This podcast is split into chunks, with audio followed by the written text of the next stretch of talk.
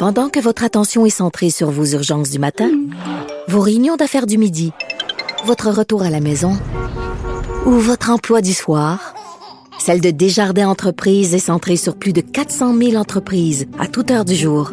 Grâce à notre connaissance des secteurs d'activité et à notre accompagnement spécialisé, nous aidons les entrepreneurs à relever chaque défi pour qu'ils puissent rester centrés sur ce qui compte, le développement de leur entreprise.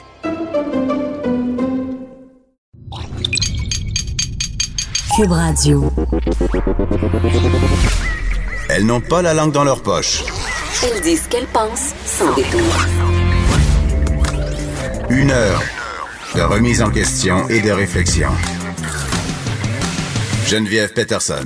Vanessa Destinée. Les effrontés.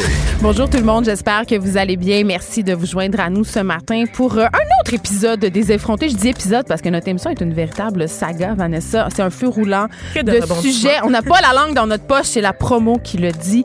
Et on commence en force. Je te parle de Ludivine Redding. On en a parlé évidemment cette semaine. Notre chère Ludivine nationale qui est au cœur d'une controverse. On a besoin d'une controverse. On a toujours un peu besoin d'un petit scandale. Et C'est son là, premier, c'est son baptême euh, Mais de je la controverse mais c'est tout hein? qu'un baptême parce que là, euh, pour ceux qui n'ont pas suivi la saga, euh, vous savez, en fin de semaine, c'était le festival Métro Métro à Montréal euh, qui avait lieu près du stade olympique et elle est montée sur la scène Ludivine. En fait, elle était backstage avec le rappeur Enima et là, elle est allée sur la scène avec lui, prendre des photos, boire du champagne au goulot et là, les gens étaient pas contents. Les gens étaient pas contents. Il y avait une bonne raison derrière ça, Vanessa, c'est que ce rappeur-là est controversé.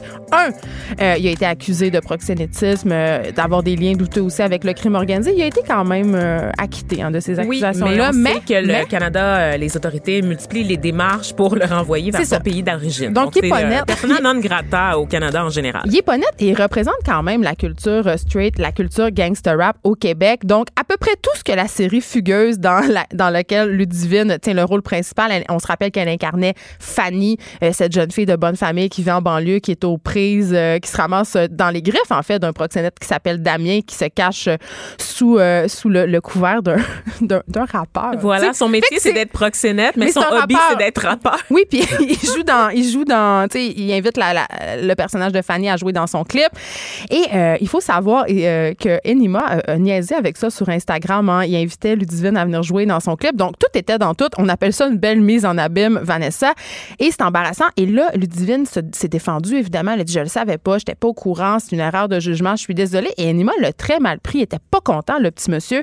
Mais moi c'est pas ça qui m'intéresse. Oh non! Ce qui m'intéresse, c'est euh, qu'elle le sache ou pas, Ludivine Redding, qu'Enima était aux prises avec ces accusations-là. C'est pas ça mon problème. Mon problème, c'est que elle est porte-parole d'Enfants Retour. Elle est backstage d'un spectacle de rap, de hip-hop, whatever, où on incarne justement toutes ces valeurs-là de proxénétisme, d'exploitation du corps de la femme.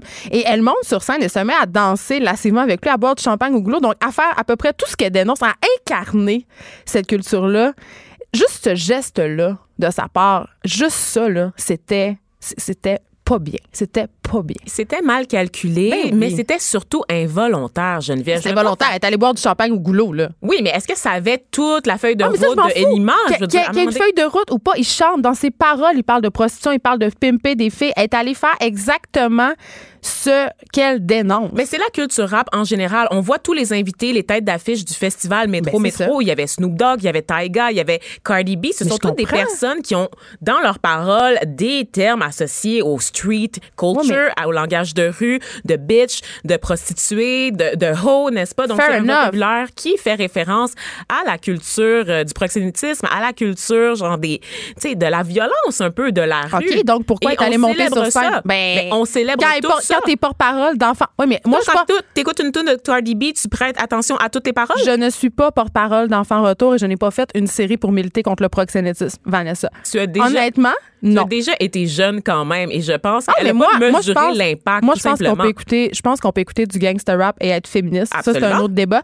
Mais euh, Ludivine, quand même, devrait être consciente qu'elle est un modèle, qu'elle est un modèle pour les jeunes et que les jeunes n'ont peut-être pas le recul nécessaire pour se dire, ah, écoute, tu sais, oui, on peut écouter du gangster rap puis être sur la scène puis boire du champagne au goulot, Ouh. habillé sexy, puis il n'y en a pas de problème. Il y a, y a moi, du je victim trouve- blaming en ce moment. Moi, de faire porter ça à Ludivine, alors que ma question serait à poser à ce cher Olivier Primo, pourquoi à la base, Ah, dans ben un ça. festival Ah, ben où oui. est-ce qu'on sait que le public en général va être âgés quoi de 18 est-ce que c'est avec l'alcool? Donc je pense en- entre 18 et 35 ans Je à suis peu d'accord près avec pourquoi toi. offrir comme tête d'affiche sachant tous les, talents ouais. locaux qu'on a au Québec en matière de rap français en matière de rap anglais aussi parce qu'on les ignore souvent mais il y en a beaucoup aussi d'artistes pourquoi offrir une tribune à Enima alors qu'on a reçu une Saramé il y a quelques mois euh, quelques semaines ici euh, Geneviève? Il n'y avait pas beaucoup de femmes en tant que tête d'affiche Mais on aurait pu euh, envoyer un modèle positif de montrer comment la scène rap s'est diversifiée. Il y a des artistes aussi de la communauté LGBTQ. On aurait pu sortir, en fait, des stéréotypes associés à la culture gangsta,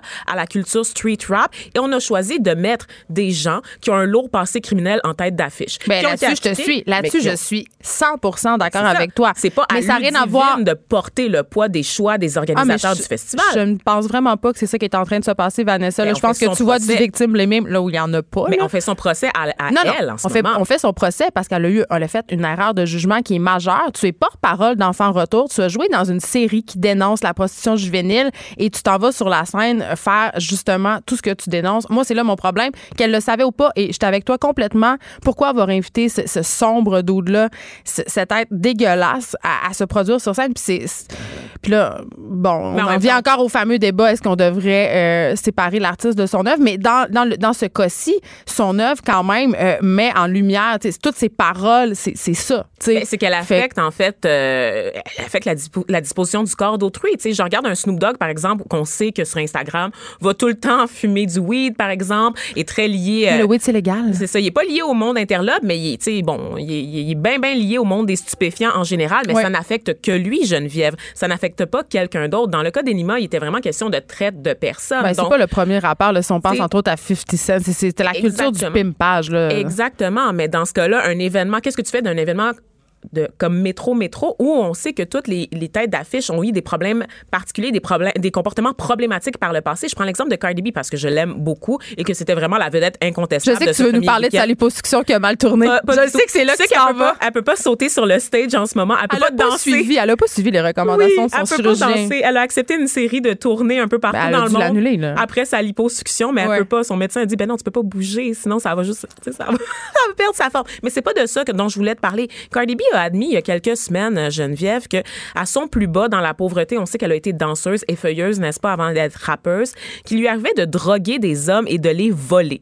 Donc, en arrière du Pour salon. vrai? Oui. Hey, tu m'apprends que je tombe Ben en bas oui. de ma chaise. Oh my God! C'est ben, c'est délicieux. Il faut en faire un film, ça, c'est sûr. La vie de Cardi B. la vie de Cardi B, mais reste que c'est des comportements qui sont répréhensibles. Ben oui. Et il y a évidemment un double standard dans la façon dont on traite cette Ben oui, déclaration-là viens de Cardi B. ça juteux et toute la culture, effectivement, de violence associée au monde du rap. On a tendance à pardonner une femme, mais un homme qui drogue des femmes puis qui les vole, i, i, OK? Donc, euh, Mais pour une raison pa- de le souligner, on Ben, a ça. vraiment un double standard. on a un double standard. Mais là, je reviens au, au festival Métro Métro. Toutes les vedettes en tête d'affiche, les grosses vedettes américaines, ont toutes eu des problèmes. On le sait, il y a des vedettes qui n'ont pas pu passer les douanes, qui ont eu des problèmes pour être pour rentrer Mais ça, ça au arrive pays. tout le temps. Je me Ça rappelle euh, quand j'étais plus jeune, les groupes punk, ça, c'est arrivé souvent que les spectacles étaient cancellés parce qu'ils se faisaient pogner aux douanes, Ben, soit avec ça. la drogue ou, ou ils pouvaient tout simplement pas rentrer au Canada. Mais il y a une culture de bum, il y a une culture Ouais. de bad boy qui est associée à la musique, et souvent la musique populaire, la musique que les jeunes aiment. Donc, un festival comme Métro Métro se retrouve un peu dans une situation délicate, difficile à gérer, parce que tu as des artistes dont l'œuvre est célébrée qui l'as dit, c'est partout pas à le la radio. manquait, hein. C'est pas le choix qui manquait. Il aurait pu le remplacer, Nima, Oui. par, par quelqu'un d'autre. Là, tu viens d'en nommer euh, 400. Là, tu sais, Oui. Et c'est pas comme s'il y avait un rappeur au Québec. Là. A- Non, mais ce que je dis, c'est qu'ils ont tous des comportements criminels ou des comportements douteux par le passé. Vraiment, c'est encore de même. Ben oui, c'est la culture euh, street, vraiment, genre, homophobie, misogynie. On est encore Des belles valeurs. Des belles valeurs. On est un peu encore là-dedans, mais tu sais, évidemment, je suis sûre que toutes ces personnes-là sont des bonnes personnes au quotidien, mais ils Je restent. sais pas. Ben, re- relatif, OK, mais ils font évidemment la promotion dans leur musique de ce mode de vie-là, la culture du hustle, dont j'aime bien parler, qui est cette culture associée à la pauvreté euh, des gens qui viennent de la rue, n'est-ce pas, Geneviève? Ça fait partie de l'image du rap, donc on en rajoute une couche en plus. Donc, en général, je te dirais que tu gagnes pas avec ce genre de festival-là, mais il y a des choix que tu peux faire, effectivement. Et dans le cas d'Enima, je pense que lui, c'est le pire exemple en matière de criminalité, là, vraiment, Mm. parce que c'est c'est vraiment de la traite de personnes. C'est pas comparable au fait de fumer un bat. Ben, c'est pour ça que je dis que Ludivine, elle aurait dû peut-être se garder une petite gêne. Pour vrai, c'est un scandale qui était facilement on est évitable. Tout le monde qui était dans la foule puis qui chantait en même temps qu'Enima puis qui connaissait les Moi, paroles j'étais pas par cœur complice. aussi. J'étais pas complice, j'étais dans mon duplex de Rosemont, puis je trouvais que ça- c'était trop fort le son. Mais t'as quand même aimé ça. Comme une petite T'as matante. quand même aimé ça- tu l'as dit en début de semaine. Mais moi, j'aimais, moi, j'aime Snoop Dogg. Je, je dois m'en confesser. C'est un plaisir très coupable. J'adore Snoop Mhm. Dogg. Et, ça me, et j'ai écouté, euh, à cause de ce festival-là, plein de, de vieux, de vieux gangster rap. Ben oui. NWA.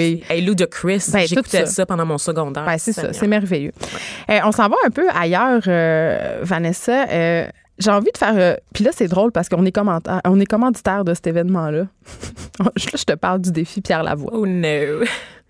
Ceux qui me connaissent, chaque année le savent. Je fais une montée de lait contre le défi Pierre Lavoie. Mais là, attention. Attention. Moi, je sépare euh, quand même ce défi-là en deux. Il y a euh, évidemment euh, l'initiative de faire du vélo pour ramasser des fonds pour la cause de Pierre Lavoie, pour l'acidose lactique, je crois. C'est une maladie. Pardon? c'est l'acidose lactique, c'est une maladie qui est propre au Saguenay-Lac-Saint-Jean. Les deux enfants de Pierre Lavoie sont décédés de cette maladie-là. Et le- tout le défi Pierre Lavoie, ça a pour but de financer la recherche. ça, ça, c'est bien. C'est une initiative que je trouve fort louable. De faire la promotion du sport, je, je peux pas être contre ça. Tu le sais à quel point j'aime le sport, je fais du sport, je fais la promotion du sport. Mais les hosties de cubes d'énergie.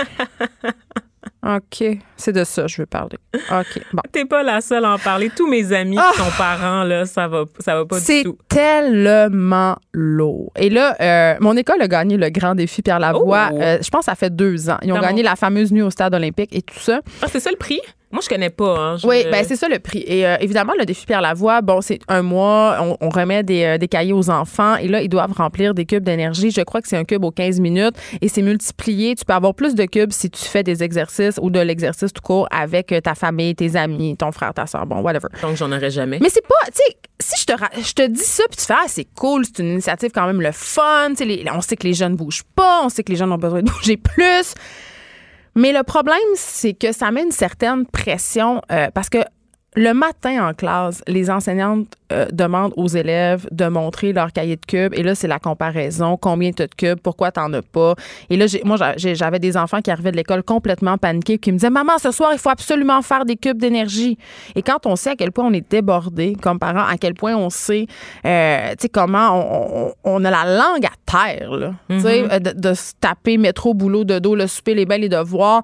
Mais ça ajoute encore une pierre à cet édifice-là du surmenage, ce que je trouve douteux. Et si au moins ça avait des effets, si au moins cette initiative-là, des cubes d'énergie, des, des fameux petits cahiers, je voyais que dans le temps, là, ça avait eu un, eff- un effet incroyable sur mes enfants, que ça les avait convaincus de faire du sport. Mais non, ce qu'on voit, c'est que quand le défi Pierre Lavoie se termine, puis quand on a. Parce que plus tu occupes, tu peux avoir des cossins, là, tu peux avoir des casquettes, des crayons, tout ça. Donc quand ça, c'est fini, les enfants, ils retournent devant leur iPad, puis ils retournent devant leur téléphone. Parce que c'est-tu quoi, Vanessa? Les parents, ils en font pas de sport. Ils en font pas. Puis c'est encore la meilleure façon euh, de motiver nos enfants à faire du sport, c'est de prêcher par l'exemple. On le sait, là, c'est quand même ça. Donc, je, ne sais pas, je sais pas c'est quoi la solution, mais le- les fameux petits cahiers, pour vraiment, c'est pas une période de l'année que j'aime et mes filles veulent même plus le faire. Ah, ouais, tu m'en parles, puis ça me stresse, Geneviève. Ben, c'est stressant pour vrai. Ce qui me stresse, c'est aussi la comparaison entre les enfants. Tu sais, on le voit, là, c'est là oui. ça reflète les, les différences dans les noyaux entre familiaux. les écoles. Ben oui, entre les écoles, mais entre les milieux, entre les familles d'une même école. Tu sais, un enfant dont les parents sont super occupés, qui sont pas toujours présents, c'est sûr qu'il y a moins de cubes d'énergie que ceux dont les parents sont super actifs. Euh, puis il y a des gens qui peuvent pas inscrits faire dans des sport. clubs. Oui, c'est ça, tu sais. Si tu peux inscrire euh, ton enfant au tennis, à la natation ou au ballet, c'est le fun, tu sais. Il Mm-hmm. remplit rapidement. Tu sais, il me semble que ça renforce les inégalités, en fait. Ça, ça permet de les souligner. Puis il me semble que ça alimente aussi cet esprit de, cons- de, de compétition, de performance chez nos jeunes qui, on le sait, sont déjà très stressés, sont plus anxieux que jamais parce qu'on leur en demande beaucoup Tu sais à quoi je aussi. compare ça, moi? Je compare ça au temps de Noël quand on donne à guignoler. C'est un peu la même affaire, le défi Pierre Lavoie. Euh, Version école. Là, je- veux le redire, là.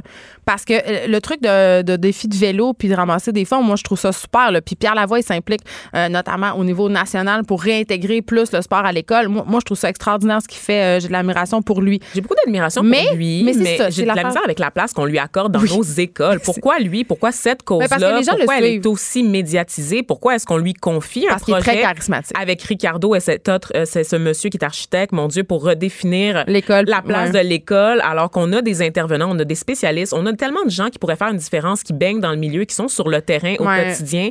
Moi, l'es- l'espèce de, tu sais, la, la personnalisation des causes, comme on a vu avec la fondation du docteur Julien, euh, Julien par exemple, j'ai toujours un très très grand malaise avec ça quand l'homme devient plus grand Ben, ça dépasse que la, la cause cause. en tant que telle. Mais en même temps, les gens Mais le je comprends qu'il est près, qu'il est près de la cause parce que c'est ses propres en- enfants puis c'est son histoire familiale. Je comprends tout ça. Oui, puis je pense qu'il y a beaucoup copé dans le vélo aussi. Là, Oui, oui, euh, absolument. Je, je, je comprends tout ça, je compatis et j'ai un énorme respect parce que ça, ça demande beaucoup, beaucoup d'engagement de mettre sur pied un projet d'une telle envergure. Ça, je suis d'accord avec Mais les ça. gens le suivent. Tu sais, Pierre Lavoie, il fait des monopole, conférences. moi, oui, oui, ça ben c'est ça. Bon, je sais pas si c'est un monopole, Vanessa, mais en tout cas, cette personne-là a vraiment dépassé sa cause. Euh, Pierre Lavoie, il est très charismatique, il s'exprime bien. C'est pour ça que les médias s'en sont emparés et c'est très bien. Euh, par contre, C'est comme si on répandait le Ice Bucket Challenge dans les écoles. Tout le monde, tout le monde trouverait ça, ça, ça serait indécent. Je veux dire, c'est, pas quelque, je je trouve pas que c'est quelque chose qui a sa place dans les écoles. J'aime bien la portion du défi où est-ce que les gens vont faire du vélo, recueillir des fonds, puis nanana, parce que ce sont des adultes qui font le choix de s'impliquer. Comme quand tu participes à une course, un marathon, puis tu ramasses de l'argent pour le cancer, par exemple. Mais le fait de l'imposer dans notre système scolaire. Ouais, c'est parce que c'est obligatoire. Puis il y a des écoles qui ça. choisissent de pas participer, mais elles sont très rares. Elles sont très rares la parce que les écoles, ben les oui. écoles bénéficient quand même davantage euh, quand tu gagnes le défi Père Lavoie. Évidemment, il y a un prix en argent pour l'école, pour la cour de récréation. Donc, euh, écoute, mes enfants, ils sont allés dormir au stade. Mes enfants, ils ont participé Comment au défi Pierre Lavoie. fondation peut prendre le rôle du gouvernement pour faire la promotion moi, de l'activité C'est ça qui me physique? C'est ça dérange. qui C'est m'écoeure. pourquoi le gouvernement met pas ses culottes puis en intègre pas davantage d'activité physique parce qu'ils ont pas le temps Je sais. parce que écoute tu sais j'en, parlais en début d'année euh, puis ça me choque tellement euh, les enfants de maternelle première deuxième année qui ne se changent même pas pour aller en éducation physique parce que les enfants manquent de temps mais c'est une décision étatique ça c'est une un- décision gouvernementale de choisir que le sport c'est pas assez important pour lui accorder de la place Le fait de couper dans les récrés puis aussi, après on le fait que les plaint jeunes... que le monde est gros. Non, mais c'est ça, le, le fait que les jeunes vont pas dehors pendant les récréations, Geneviève, qu'on n'est pas capable de leur allouer des périodes suffisantes pour, suffisantes pour qu'ils dépensent leur énergie en Ben, ça, jouant. parce qu'après ça, en classe, ils sont moins attentifs. Le Ben oui. sport, ça a juste des bénéfices. Mais Fait en tout cas, c'était passe le à ma. une fondation, C'était ma montée de lait annuelle, Vanessa, contre. Pas, pas contre le défi Pierre Lavoie. ni contre la personne. contre, contre les cubes d'énergie. Moi, je trouve qu'on pourrait responsabilisation de l'État, vraiment. Ben- Je trouve qu'il y a un peu de ça, là. Et des parents. Les parents qui se fient sur les cubes d'énergie euh, pour que leurs enfants bougent, puis qu'après ça, ils retournent s'asseoir sur leur sofa puis manger des Cheetos. C'est bon, donc. J'aime ça, manger des J'adore les Cheetos, Cheetos, mais je fois par mois. Mais moi, j'adore les. Cheetos plusieurs fois par semaine, sauf que je fais énormément de sport, donc je me sens pas coupable quand j'en mange. Moi non plus, Geneviève, et j'ai zéro cube d'énergie euh, à mon actif. Hey, tu fais du balai up. oui! Tu persistes et tu signes d'ailleurs. J'adore. On se déplace du côté de la Hongrie, Vanessa. C'est Ah, toi qui as attiré mon attention sur cette nouvelle-là. Euh, Tu sais, on parle depuis quelques jours euh, du scandale euh, sur l'avortement. Tu sais, on, on- on- régresse. Moi, j'ai vraiment l'impression que sociétalement, mondialement, on est en train de revenir en arrière euh, parce qu'il y a un va- une vague de conservatisme qui souffle sur. euh, sur le monde. Ben oui. C'est pas juste euh, en Amérique du Nord, aux États-Unis, dans la Bible Belt. Là, là, on parle, on va se parler de la Hongrie parce qu'on sait que la Hongrie, ils ont- quand même, hein, ils ont un, gouvernement. Orban. Oui, ils ont, ils ont un premier ministre très, très, très, très, très conservateur. C'est comme le Trump de l'Europe de l'Est. Lui aussi, il veut construire un mur avec des barbelés pour empêcher les migrants de rentrer sur son territoire. Je pense qu'il- est plus conservateur que Donald Trump quand même. Là. Moi, je trouve que c'est- un dangereux euh, personnage que ce Victor Orban. Je vais Et là, lancer le mot fascisme. Je fais juste le dire. Je le lance comme ça. ben, je pense que c'est bien lancé. Euh, Vanessa, il y a une. L'Opéra de Hongrie, OK, qui a dû annuler le spectacle Billy Elliot parce qu'il y avait eu une campagne de presse homophobe. OK? Ça veut dire qu'il y a des médias en Hongrie qui se sont mis ensemble Des médias? oui, il y a- Ah. écoute, là, il y a le Washington Post qui rapporte, qui rapporte OK? Je te, je te lis quelque chose, OK? Euh, et là, euh, pour ceux qui savent pas c'est quoi le spectacle de Billy Elliot, Vanessa, je pense que tu peux un Oui, peu le ben, raconter brièvement, là. Bi- Billy Elliot, c'est l'histoire d'un jeune garçon qui vit dans une famille très, très ouvrière, là, dans une région très pauvre de l'Angleterre. Euh, ses parents, ses frères aussi, donc, travaillent à l'usine, dans les mines. Et il s'entraîne tous les soirs là, dans, dans un club de boxe. Donc, c'est un milieu très machiste, c'est vraiment, où est-ce que, très masculin, très viril. Et euh, il y a une classe, en fait, des cours de ballet commence à s'offrir dans les mêmes locaux où on, on donne les cours de boxe. Et Billy Elliot, qui est un jeune, on devine gay, commence à être attiré par la danse. Puis voilà. Bon, Il donc c'est un opéra qui cours en- raconte En, cachette, en fait. C'est ça. C'est un opéra qui raconte un peu son histoire. Et là, dans les journaux, écoute, ça a fait un tollé.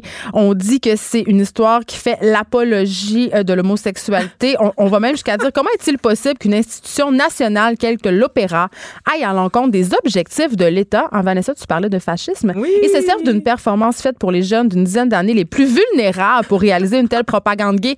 Comme Une si propagande gay. comme si tu pouvais transformer quelqu'un en homosexuel. Tu sais, comme si, si tu étais en contact avec la culture gay, tu pouvais l'attraper comme une maladie. Oui, quand on Et là- non? Et là, on parlait, on parlait même de. On disait qu'on essayait d'influencer les enfants de manière subliminale. Et là, ça me faisait beaucoup rire parce que je pense que les gens qui ont écrit ces articles-là ne maîtrisent pas nécessairement la définition du mot subliminal parce que c'est pas mal in your face. Là. Billy Elliot, ça raconte l'histoire d'un jeune gay, personne s'en cache, il n'y a pas de message caché. là. C'est l'histoire d'un jeune homosexuel qui essaie de faire du sortir de la masculinité toxique dans, dans- de ce milieu-là dans lequel il baigne. Donc, C'est explicite. mais c'est quand même quelque chose que cette campagne-là euh, ait atteint son objectif, c'est-à-dire que l'opéra recule et annule le spectacle. On est en 2019 et j'ai l'impression vraiment, vraiment, vraiment qu'on perd des acquis. Mais moi, ce qui me fait rire, c'est quand on, c'est que quand on parle de conservatisme social, on aime bien parler en fait de la gauche radicale, du politiquement correct, les nouveaux censeurs, n'est-ce pas, Geneviève, qui empêchent euh, la, la, Qui l'art- empêche Mathieu Côté de parler à la librairie Pantoute. Exactement, l'art, la culture de s'exprimer, l'échange des idées, mais personne ne s'intéresse jamais aux censeurs de droite, en fait, qui sont euh, ici, euh, on le voit, tout aussi actifs, n'est-ce pas, et qui utilisent c'est des... comme si on l'acceptait mieux parce que c'est ça fait partie de leur, de leur façon de faire. Puis on n'a pas l'impression que la gauche utilise les mêmes stratégies de propagande alors que c'est quand même le cas. C'est quand même littéralement la même chose. Ouais. Donc, on a vraiment des groupes, euh, je sais pas, c'est même pas associé aux faits religieux, vraiment. On Non, peut- non, c'est vraiment juste de l'homophobie pure et dure. euh, Exactement, des groupes homophobes Ouais. qui se mettent en-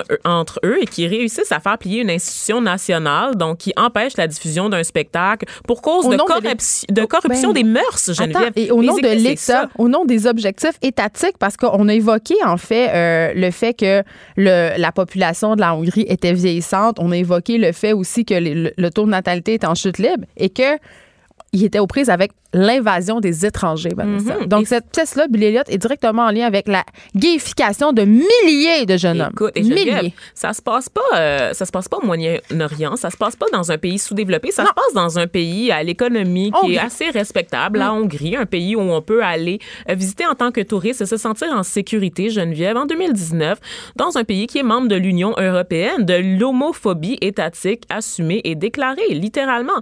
Et ça, personne n'en parle. Étrangement, là, on où en sont parle. donc les commentateurs quand Ben, on ça, a là, besoin d'eux, Nous, Geneviève? on- nous, on en parle. Geneviève Peterson. Vanessa Destinée. Elle manie aussi bien le stylo que le micro. De 9 à 10, les effrontés. J'avais quand même envie qu'on souligne, euh, Vanessa, euh, que ça fait euh, évidemment plus de trois semaines que la petite fille de Granby, qu'on peut pas nommer, et ça, je trouve ça malheureux, est décédée. Et aujourd'hui, son père et sa belle-mère sont de retour en cours pour leur enquête sur remise en liberté. Ils font face à des accusations de séquestration. Il y a une accusation de voie de fait grave qui pèse sur la belle-mère. Et je veux juste rappeler, OK, que cette madame-là, elle avait quand même obtenu une absolution inconditionnelle après que des accusations voie de fait envers cet enfant-là qui est morte aujourd'hui aient été portées en juillet 2018. Ça fait pas si longtemps que ça. Euh, évidemment, euh, des centaines de personnes qui ont assisté aux funérailles de cette fillette euh, le 9 mai dernier. Sa mort qui a suscité une campagne, de, une vague de sympathie absolument incroyable Beaucoup sur les de questions aussi sur le système, Ben, ça, il y la aura- façon dont on traite les enfants au Québec, n'est-ce pas? il y aura quand même la tenue d'une enquête publique du coroner et je pense que c'est une bonne chose puis je pense que ça va être l'occasion aussi pour la DPG de faire un examen de conscience même si il faut le souligner euh, il y a beaucoup beaucoup beaucoup d'intervenants qui font un excellent travail à la DPJ Euh, je trouve qu'on les a beaucoup varlopés euh, oui, de, de bout de chandelle, là, on s'entend qu'ils font un travail C'est ça. Ils font ce qu'ils peuvent avec ce ont, tous les jours. Et ils, ils côtoient le pire de ce que l'humain a, à offrir en général. Il faut le rappeler, il faut le souligner. ben puis faire varger dessus là, par une mère intoxiquée là, quand tu arrives au bureau, là, écouter ta boîte de ta boîte vocale de messages, là, puis juste recevoir des messages haineux de parents intoxiqués ou violents, c'est non mais c'est juste aussi être témoin être témoin de cette misère humaine-là au jour le jour, ça doit être excessivement euh, difficile. L'im- L'impuissance en général qui en découle. J'espère que le gouvernement va délier les cordons de la bourse. Hein? Parce qu'on sait que toute, ces- toute cette affaire-là n'aurait sans doute pas eu lieu s'il n'y avait pas eu autant de coupures euh, en Estrie, parce que c'est là que ça se passait. Des mettre Pierre Lavoie là-dessus. Bon, je sais pas comment je trouve ça, cette intervention. Euh, on on s'en va complètement ailleurs. Vanessa, quand tu m'as présenté le sujet de ta chronique, j'ai sourcillé. Tu me dis, je vais te parler d'air climatisé. Puis j'étais comme, mon Dieu, que- de quoi on va parler? Mais tu me surprise parce que tu me dis, écoute, Geneviève, l'air climatisé, ce n'est pas si anodin que ça. Oh que oui, parce qu'on a tendance à croire que les gens euh, sont déconcentrés par l'arrivée du beau temps. Là, on le sait, on a eu deux journées euh, consécutives de soleil, puis on se peut plus, Geneviève, on y croyait même Mais plus. on est déconcentrés. Puis euh, les gars aussi sont déconcentrés parce que le 4 calling est commencé. Est-ce que tu fais allusion à mon décolleté? Non, je fais Puis, allusion à le plus rien. plongeant que tu as vu et qui est pas très plongeant parce que je suis toujours en pas- col roulé. C'est vraiment pas un décolleté que tu portes en ce moment, c'est juste une camisole, Vanessa. C'est comme parce que vu que le reste de l'année je suis en col roulé, pour moi c'est comme Mais c'est moi qui porte les c'est moi qui porte moment. les décolletés ici. Hum, D'accord. C'est une compétition. Oui. Je vais la gagner, Geneviève. Tout est une compétition. Mon bon essai va la gagner. C'est vrai. Et donc, Et donc, pour ce qui est de, de la température, on le sait, le beau temps, ça nous déconcentre. L'appel du soleil, des terrasses qui se fait sentir. Nous, particulièrement, Geneviève, on est au centre-ville de Montréal, dans des bureaux qui sont quand même euh, garnis de, de belles, de belles fenêtres, n'est-ce pas, qui nous permettent de On est voir aussi dans un îlot de chaleur. Effectivement. Mais on voit la vie. On sait que la rue Sainte-Catherine à Montréal est piétonnisée. Donc, pour ceux qui nous écoutent en région, généralement, c'est piétonnisé et il y a beaucoup d'attractions. On a les fameuses boules du village. Les sans-abri. pas? Les, les pipes de crack par terre aussi le matin sur, lequel, sur lesquelles je pile. Donc, ça, c'est super. Et moi, j'ai eu du mal à préparer ma chronique hier, Geneviève. T'avais chaud? Non, ben, il y a ça aussi quand même des fois. Par contre, l'hiver, quand le chauffage est, trop élevé, là, et ça est trop élevé, pardon, on, on l'a vécu beaucoup ici, n'est-ce pas? Mais entre des appels euh, pour d'autres dossiers puis de la paperasse, de la paperasse à remplir, mon esprit vagabondait et ça risque d'empirer avec vraiment l'arrivée du beau temps qui se concrétise. Je ne blâme pas le soleil, mais bien la climatisation, la clim du bureau centralisée, Geneviève, hein, évidemment, ce qui fait qu'on peut jamais y toucher, euh, qui fait toujours en sorte que j'ai un petit châle euh, l'été sur Il les fait épaules. plus 20 ou moins 20 Écoute, dans les bureaux. c'est- C'est toujours ça. J'ai toujours un petit châle l'été, comme une vieille veuve anglaise, OK? J'adore ça. Le- la clim de bureau euh, qui fait en sorte aussi que je suis toujours sur les hautes. Euh, je parle de mamelon, Ça, évidemment. c'est bon, ça. C'est bon être toujours sur les hautes. C'est Ben. la mode, il paraît. Les, les hommes adorent ça. Les hommes, ah oui, puis moi, tu sais, je, je vis pour les hommes. Je sais, on vit, mais je pense qu'on vit pour le regard des hommes. Donc, quand on c'est c'est pour leur plaire. Ben, je me réalise seulement à travers un homme. Si un homme reconnaît ma valeur, sinon à quoi je sers? Mais c'est pour ça qu'être sur les hautes, c'est très important. oui, Donc, on ça. peut Sinon, poursuivre. puis aussi, je me fais régulièrement avorter pour avoir leur attention. Donc, euh, C'est vrai. C'est la seule fois une- qu'ils m'accordent de l'attention, moi, en tant que femme. Et donc, euh, sur les hautes de 9 à 5, Geneviève, surtout si j'ai le malheur de mettre une brassière molle, n'est-ce pas, ou les fameuses bralettes qui ne- Comment oses-tu? Ben oui, mais au travail. On peut-tu mettre une bralette au travail? Ben, je sondage, sais pas. Là, sondage en, express. En ce moment, je porte pas rien. Je porte pas de brassière ni de bralette. Fait que je pense que je répondrais oui à- au fait qu'on peut porter une bralette au travail. Moi, j'ai des armatures étouffantes. Je suis sûre qu'il y a un juste milieu en quelque part et que c'est la brassière molle. Oui. Donc, euh, je sais pas pour vous, mais moi, quand j'ai froid, euh, je vais faire pipi aux 20 minutes. C'est vrai. L'incontinence me guette du haut de mes 29 ans. Il n'y a pas d'enfant et jamais d'enfant. Il va falloir que tu fasses des exercices pelviens intenses. Est-ce qu'on peut parler de quelque chose que j'ai découvert récemment? Je sais pas, je sais pas. parenthèse qui va prendre 10 minutes de ma chronique, mais je m'en comme disent les Espagnols, et comme j'ai dit hier aussi, je me, je me, je me répète beaucoup. OK. Quand là, on accouche, Geneviève, des années Est-ce plus que tard... tu me poses une question d'accouchement? Mais oui. Oh, mon Des années plus tard, j'ai découvert qu'il y a quelque chose dont on parle pas, l'affaissement de la vessie. Ben oui, je le sais bien. Ben voyons donc, ça c'est quand tu vas faire pipi, là, puis tout d'un coup, ta vessie, elle pop. mais bon, fait Vanessa, oui, là, je vais faire ton coucou. éducation. Là, je vais faire ton éducation. faut Ça- que tu t'insères un petit filet. faut que tu ailles à l'hôpital te faire opérer puis Ok, te faire arrête. mettre un petit filet en métal pour retenir ta vessie. Faut que t'arrêtes. Sinon, elle tombe dans le bol Ça arrive toilette. rarement. Ça arrive Ça rarement. est arrivé à quelqu'un que je connais très bien. OK, moi, je connais un noir, c'est pas dire que je suis. C'est moi. Ah, OK, c'est peux pas parler de la moi seule, quand je la suis là. seule noire que je connais. non, tu dois m'utiliser quand je suis pas là. C'est ça qui est intéressant. Ben, je suis contente que tu aies partagé ça avec nous, Vanessa, mais je veux juste rassurer les personnes qui n'ont pas accouché et qui sont prises d'effroi en ce moment en t'écoutant puis en mangeant leur toast, ont patatue un petit vomi, mais ça toast. Arrive dans de très rares cas. Et heureusement, la science est là pour vous aider, Un mesdames. petit filet en métal. OK, continue, là. Dans l'utérus, ou je sais pas trop, c'est pas du tout dans l'utérus, voyons donc, mais quelque part pour retenir ta vessie. J'ai dit parle d'air. D'accord. on enchaîne, on enchaîne. Donc, euh, avis à mes patrons, OK? euh, la climatisation affecte ma productivité. Donc, je, salue Luc, Eve et Jean-Nicolas, Pierre-Carl également. Mais euh, appelez pas les ressources humaines tout de suite parce que je suis pas la seule dans cette situation-là. C'est toutes les femmes, Geneviève. Une étude publiée hier OK, qui arrive à la conclusion que les femmes sont affectées par la climatisation dans les espaces de bureau. Pourquoi? Parce qu'elle est rarement adaptée à leur température naturelle corporelle. Et qui blâmer pour ça, Geneviève? Ben, la société, c'est pas? Mon préféré, le patriarcat. Ça faisait longtemps que Ah, je l'avais pas la- ramené. La, hein? température est adaptée Uh-huh. aux hommes? Mais certainement, ma Parce qu'ils portent des vestons comme Richard. Exactement, des vestons bleus, tous des vestons. Est-ce qu'on euh, sondage express, pourquoi tous les hommes que vous connaissez portent des vestons bleus? Mais c'est parce que tous le les jours, tous les jours. J'avais la discussion avec Benoît Dutrisac juste avant de rentrer en onde parce que là, on a nos recherchistes de mâles compter qui pendant- sont, qui dans, dans le bout puis qui ne portent littéralement pas de veston bleu. Donc, je sais pas où Vanessa s'en va avec tout ça. Je suis désolée. Comptez derrière moi dans le studio combien d'hommes portent un veston Mais bleu. j'ai eu la discussion avec Benoît Dutrisac avant de rentrer en onde. Il me disait parce que c'était plus facile. Ça se déclinait. euh, 50 on a même on a, on a évoqué 50 nuances de bleu même. On est allé jusque là. On est allé jusque là. Mais c'est vrai que les hommes portent des vestons bleus ou gris en général. Mais à leur défense, ils ont peu de choix. Ils ont peu de choix. Mais nos recherchistes font beaucoup euh, Regardez pour le- la, le la cause masculine en, en portant des chemises avec des motifs. Ouais, ouais, mais regardez le tapis rouge du Met Gala, les gars, et c'est possible. Là. Le le- vert forêt vous Le appelle. thème c'était excentricité. Le là. vert forêt vous appelle, OK? Le brun aussi, ça le fait. Let's go, on, on lâche un peu le bleu. Mais là, j'aimerais quand même que tu m'expliques pourquoi le patriarcat est responsable de la clim déficiente parce qu'on dirait que je suis pas avec toi là-dedans. là. Oui, oui, oui, oui, oui, oui, oui, oui. À l'époque, Geneviève, quand les hommes ont investi le marché du travail, donc les tours à bureau, euh, avant les, les années 60, n'est-ce pas, avant que les femmes deviennent le workforce. portaient leurs trois pièces puis il y avait bien chaud. Il y avait bien chaud. Donc, les normes internationales de, oui, l'Association internationale de la climatisation. Il y a des normes de climatisation. Il y a des normes de climatisation, des températures qui sont fixées en fonction des costumes trois pièces et de la valeur aussi des brassières. Donc, on sait quelles sont la, la- la valeur de protection qu'offrent certaines pièces de vêtements dans des environnements climatisés et dans des environnements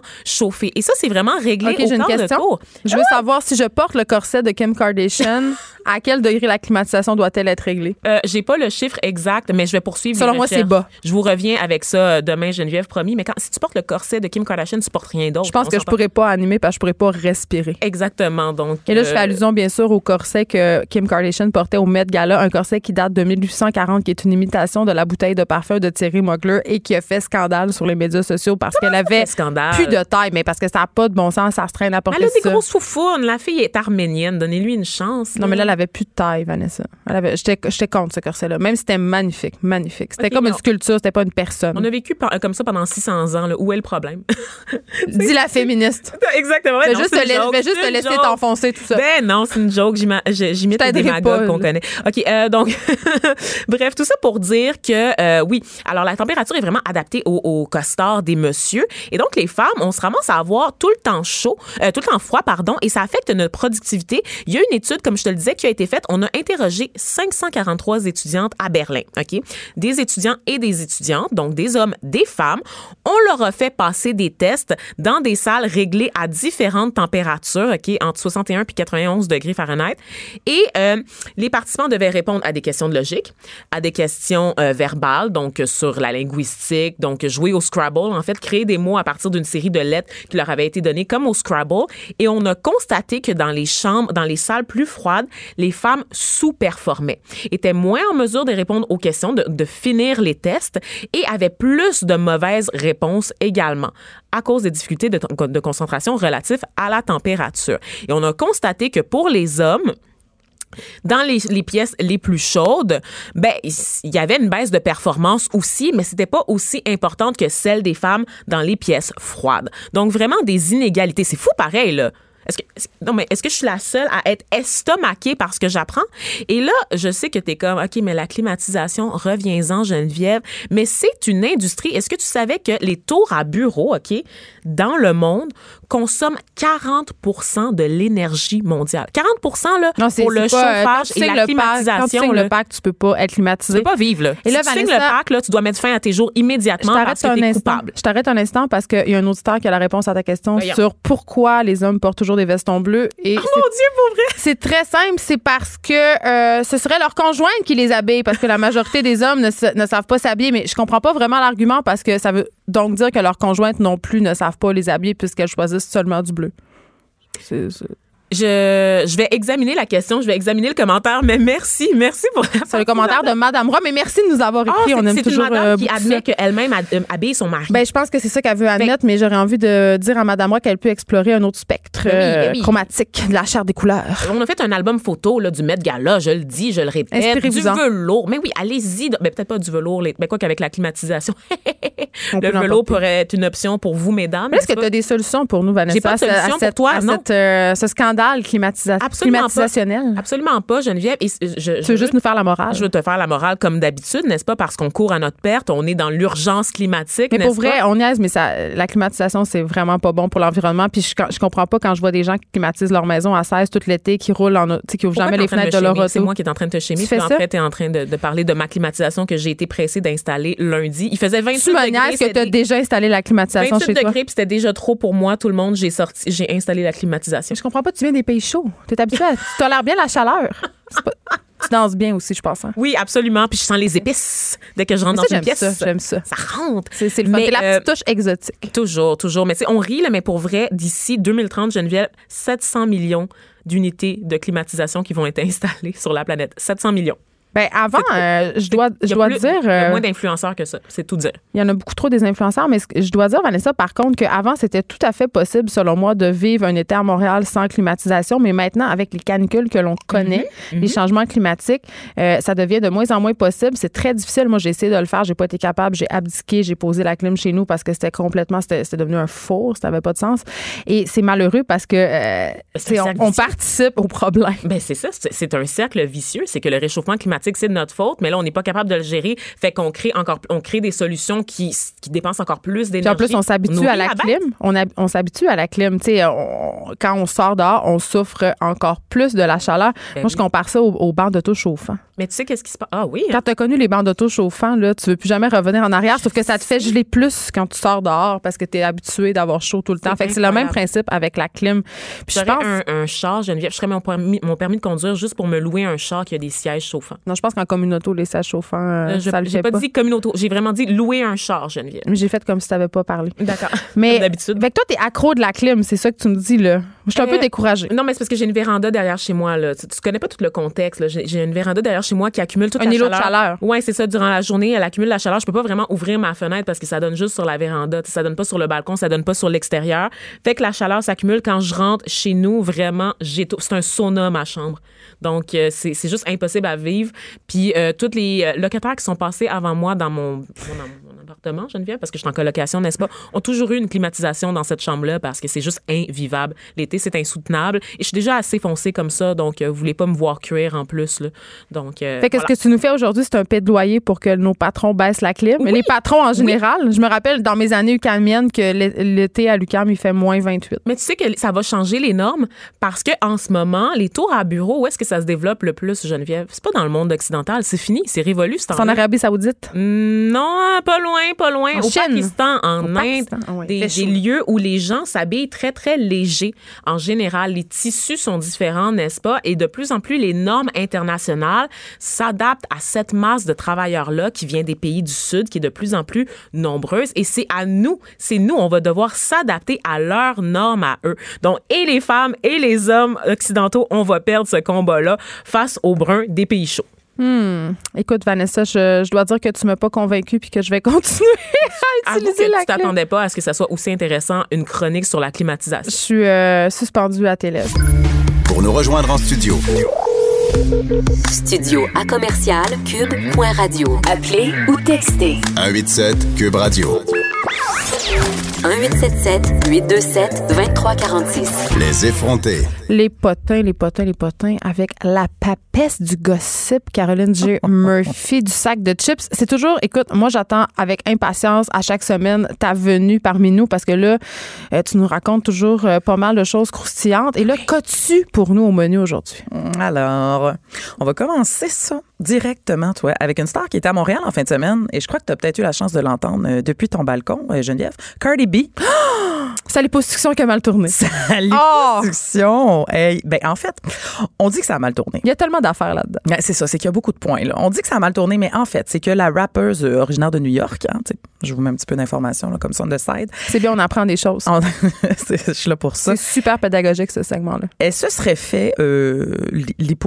On peut-tu faire un, un verbe euh, avec ça? On peut tout à fait. Bon, alors euh, voilà. Elle fut liposuc- Elle fut liposuctionnée. Et c'est ça. Et en même temps, elle a eu une augmentation mammaire parce que une pierre La deux grosse coups, job, toi, chose. Ben, tu sais, le, le- tout le kit, Ben, je ça doit coûter comprends. moins cher. All in. Ben, c'est ça, all in. Fin Un avril. ravalement de façade. Euh, elle s'est refaite la devanture. Donc, euh, fin, fin avril, tu sais, ça fait quand même pas longtemps. Et le 5 mai, elle était en show à Memphis, toi, debout sur le stage. Non, mais elle n'a pas suivi les recommandations de son chirurgien Ben, esthétique, voilà. fort probablement. C'est chirurgien. Il était une gang là, à travailler là-dessus. en plus, euh, corrige-moi si je me trompe, mais je crois qu'elle devait porter une gaine puis qu'elle l'a pas tant fait. Hein? elle ne l'a pas fait. Fait que son gras est allé d'un bord puis de l'autre puis ça a pas bien été pantoute. C'est exactement ça. Puis euh, je- moi, euh, j'ai côtoyé des gens qui ont eu des chirurgies. Des liposuctions? Écoute, si je peux m'étendre là-dessus, euh, lors d'un voyage, euh, écoute, non, pour vrai, c'est fascinant. J'étais en Tunisie et je me suis ramassée dans un hôtel de- dans lequel il y avait des tout inclus organisés pour, Pour des interventions? qui Ouais. allaient se faire faire des interventions. Le tourisme esthétique. Le tourisme esthétique. Puis moi, je, je je connaissais pas ça. J'en ai appris beaucoup sur le tourisme esthé- esthétique, mais surtout sur comment euh, t'es genre en convalescence. Ben, c'est une opération, là. C'est une opération. Ben oui. celle qui avait des augmentations mammaires, euh, ça allait. Là, il, y avait, il portait comme une espèce de, de rack, appelons ça comme Un ça. rack à boules. Mais les femmes qui avaient eu des, des liposuctions, là, C'est pas des corsets. hey, c'est la gaine totale. Elles avaient des bleus partout parce que forcément, tu te fais comme enlever des trucs euh, en dessous de la peau. Et elles avaient de la misère à marcher. Donc, tout ça pour dire que C'est tentant. Cardi B, là, s'est pensée plus forte que Ben, les autres puis ça a pas marché. Elle aurait dû écouter. Fait que voilà, fait que ça a mal tourné. Puis là, elle, elle était quand même à Montréal. Elle a amené, euh, elle a fait déplacer 20 000 fans, hein, sur, euh, comment ça s'appelle, l'esplanade du stade olympique? Oui, je suis contente, mais par exemple, euh, si je peux me permettre quand même, parce qu'on banalise souvent ça, la chirurgie esthétique, Mhm. puis ces interventions-là, puis même les médecins, quand ils parlent des complications possibles, ils vont très, très vite. Fait que je suis contente que que ça sorte cette affaire-là pour que les personnes qui auraient envie de suivre son exemple se disent oh c'est quand même une opération invasive puis se, remettent un petit peu peut-être en question. Ah oui, tout à fait. C'est vrai que c'est ben, c'est, euh, quand la, la médecine devient privée, hein, c'est comme, oh, venez chez nous, ça va être beau, ça va être rapide. C'est ça. Donc voilà, elle est en arrêt de travail. On peut, on peut appeler ça comme ça. Le papier du médecin. un papier du médecin jusqu'en septembre. Donc, euh, si vous aviez des billets euh, pour Cardi B partout dans le monde, Ouais, qu'est-ce qui se passe? Est-ce qu'ils ont remboursé? Euh, si t'avais des, si t'allais au festival Métro Métro pour voir Cardi B, qu'est-ce qui s'est passé? Ben là, tu l'as vu parce qu'elle était là. Elle était là. Elle OK, était là. elle s'est Non, non. produit quand même. Oui, c'est ça. Ah, J'ai de la à suivre, moi, là. là. Ben oui, non, mais c'était comme une des dernières fois euh, jusqu'en septembre. Et là, Elle était bien. OK. Et euh, c'est ça, là, elle va revenir euh, flawless euh, en septembre. On l'espère. On y souhaite. Euh, alors sinon, Karine Fanas, Ouais. cette semaine, J'ai vu des prononcée- bizarres de photos passer sur Instagram. Ben voilà, c'est parce qu'il y avait une cause. Euh, Elle s'est prononcée pour le droit à l'avortement, Karine Vanas, parce qu'on sait qu'aux États-Unis, ça dérape sur un moyen temps. on en a parlé beaucoup, beaucoup à l'émission cette semaine. C'est ça, j'ai pas besoin de vous résumer hmm. euh, la patente. Non, puis il y a même euh, Maxime Bernier qui est au cœur d'une controverse parce qu'il s'est dit euh, qu'il n'a pas écarté La le retour d'un débat sur l'avortement Ouais, ici au. Québec. Puis il a même précisé sa pensée en disant que si les gens voulaient rouvrir le débat, ils rouvriraient le débat là, dans son dans son parti. Ben, c'est super. Oui, bravo, merci euh, Maxime Bernier. Donc, euh, comme justement, non seulement c'est l'autre bord de la frontière, mais qu'on commence à en parler chez nous en des termes euh, peut-être effrayants, Karine Vanas a décidé de s'allier avec le photographe Nicolas Blanchet pour prendre position pour rappeler aux femmes que c'est un droit qui devrait rester le nôtre. Et je vous invite à aller voir ça. Il y a une série de photos sur son compte Instagram à elle et à Nicolas Blanchet où on voit entre autres son ventre en, gros plan, disons-le, avec une, une cicatrice qui de, dé- déduis-je de date de sa césarienne? Euh, parce que en fait elle raconte son histoire et elle dit que il y a un an parce que Karine Vanas est devenue maman à Pâques euh, l'an Tu dernier. m'apprends ça. Je t'apprends ça? Bon, Quand voilà. j'ai vu la cicatrice dans son. euh, Je sais comme. Elle a-tu te un enfant, Karine Valence? ben oui, il y a Je un an. pas. C'est pour ça qu'elle est rendue lourde, OK. Ça arrive là des fois là. Mais là euh, de- donc donc donc c'est ça et elle dit mais c'est beau là, elle dit il y a un an je suis devenue maman parce que c'était mon choix à ce moment-là de Ouais. le devenir et ce choix, ce droit-là doit rester le nôtre. Donc, je vous invite à aller voir ça. Il y en a, là, je vous en ai résumé une, mais il y a trois photos, puis c'est vraiment des, des très belles photos en mouvement. Moi, c'est très arty. C'est très arty. Là. Il y a du noir et blanc, il y a des gants, il y a plein de choses comme ça. Des spots de lumière. Mais écoute, donc, Karine Valence qui s'invente une personnalité. J'adore ça. Bon. Bon, bon, bon. Toi, tu résumes ça de même. Ben, c'est un très bon résumé. Bon. Ouais, elle s'est jamais prononcée sur rien, puis là, tout d'un coup, parce qu'il a poussé un utérus, elle embrasse des causes, elle, là. En tout Ben, ça- mais, mais- tant mieux, écoute, tout le monde peut évoluer. Oui, puis tu sais, moi, je, je, je suis pas maman, mais les gens qui ont été mamans, je veux dire, il me semble que tu as choisi ton moment, ou en tout cas, peut-être, pas tout le temps. mais Euh, des tu sais, fois, des mais fois c'est le moment que je choisis pour toi. Ouais, c'est ça. un autre sujet. Mais tu veux avoir ce- cette possibilité. Ben, moi, je comprends juste pas qu'on puisse remettre en question ce droit-là qui est, selon moi, immuable. 46 ans plus tard. Ouais, aux. États-Unis, ça fait 46 ans. Ouais. Alors, euh, c'est fini. là. on a fini de parler de Cardi B, puis parlons de Karen Vanas, parce qu'il y a quand même une femme dont on a parlé toute la semaine. Crazy Carpet Céline? Céline, treated like a lady. Là, euh, je veux dire, je vais pas vous résumer tout son passage au, euh, Mais pourquoi au carpool karaoké de James Gordon. Écoute, elle- Ben, écoute, on peut en parler. Là, Céline qui peut- fait parler d'elle depuis que René est mort. Là, Pas de bon il, y a, sens. il y a deux camps s'affrontent, Caroline. Deux Oui. camps s'affrontent. Il y a ceux qui sont euh, pour la nouvelle Céline, puis il y a ceux qui s'ennuient beaucoup, beaucoup de l'ancienne Céline, Mhm. Ouais. Mhm. celle plus contenue, euh, celle de l'époque Annie Hart. C'est le cas d'Hugo Dumas quand même qui a signé un article dans la presse pour, euh, pour dire que parfois il était mal à l'aise avec Ouais. euh, la, la nouvelle personnalité de Céline qui fait des jokes, qui est all over the place. Moi, je me situe pas mal dans le dans le camp de ceux qui adorent la nouvelle Céline. Moi aussi. Ah, moi, Crazy Carpet, là, j'appelle de même parce que c'est ça, là. Je, je capote. Mais ces deux camps-là, là, souvent, ils ont été résumés aussi à Céline à TVA versus Céline à Radio-Canada.